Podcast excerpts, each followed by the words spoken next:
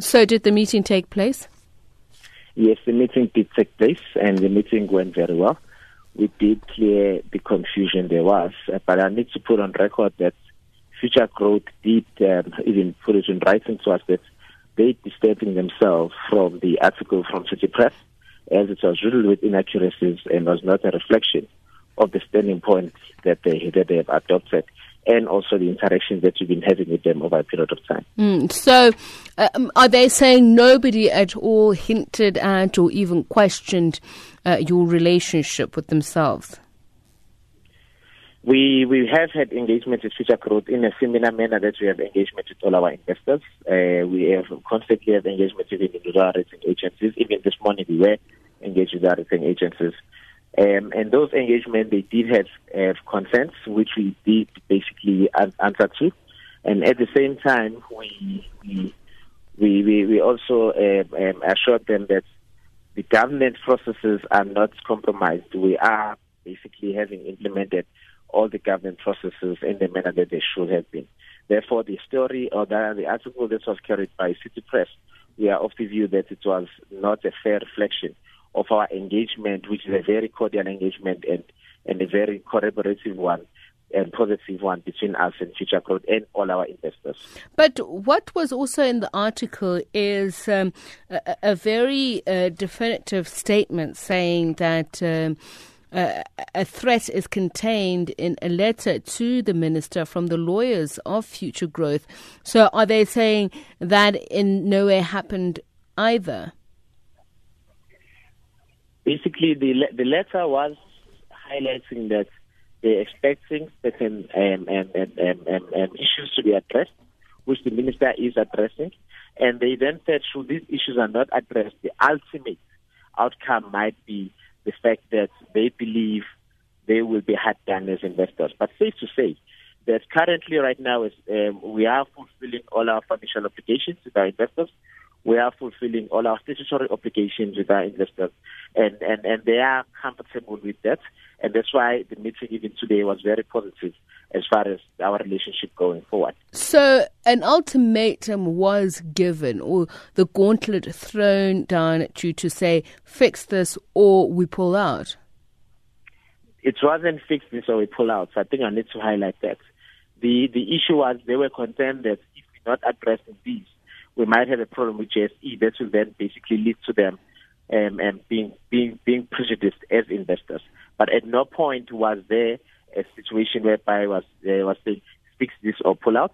So a situation of that let's let's let's address these issues so that then mm. the JSE does not see the Mgeni paper or the Mgeni program in a bad light I, see, I hear that, Mr. Hlongwa. The reason I asked that is because you made the statement just a short while ago where you said, yes, indeed, a letter was written wherein it said, if you don't do this, we may be forced to pull out.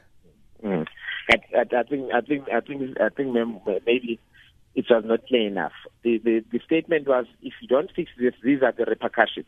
And one of those repercussions is the issue of the JSE, um, a debt listing requirement not being met which might then lead to all the other investors um, and not looking at our paper positively. But even even there, in terms of the DMT and um, um, um, clauses that we have, it doesn't. There's nowhere where it says that there will be a pulling out of the funds, since we are meeting all the statutory obligations, including the financial obligations, as far as the meeting all the uh, financial expectations, as well as the debt repayment terms that we have with, with, with all our investors. Did the letter also contain questions around your hiring?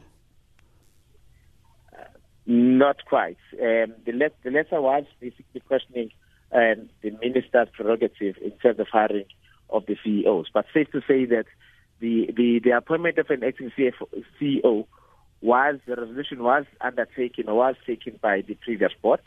Um, um, um, um who will be the acting CEO at the time when um, the previous CEO was basically uh, being, being, being, being put on special leave. So, did the letter then address what they allegedly saw as arrogating herself powers to appoint chief executives? The letter was was addressing that in terms of seeking clarity, and we have given them clarity that the acting CEO, which is myself, was appointed by the board before the board uh, vacated office.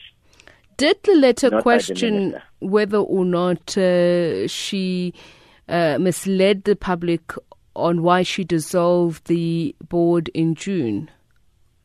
There's a legal interpretation, um, um, uh, particularly in view of the court case um, that is there. Um, and the legal interpretation is what it is, where where there's a notion that says that the minister had a leeway of extending the current board members, whereas there's another legal interpretation of the same issue that says the minister must reconstitute the board when the board term comes end rather than re or re electing or extending their term.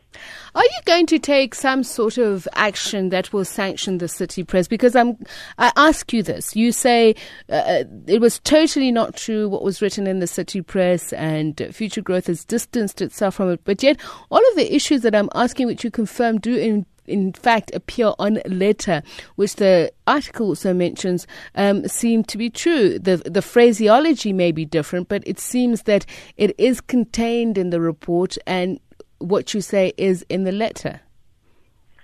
We, we are considering our legal options, uh, mainly because we, we we we we feel that there were a lot of inaccuracies on the story that needs to be addressed. Were there inaccuracies or misinterpretations? With, uh, no, inaccuracies including the issue of 3 billion bailouts or 3 billion being owed, which is quite inaccurate, um, um, um, and, and, and, and, and, and including some of the issues that they said um, um, um, Future Growth had said, which Future Growth has distanced themselves personally on those issues as well as an entity. So we'll be looking at our options. All right. Thank you very much for speaking to us, uh, Chief Executive of Umgeni Water Board, Thami Hlongwa.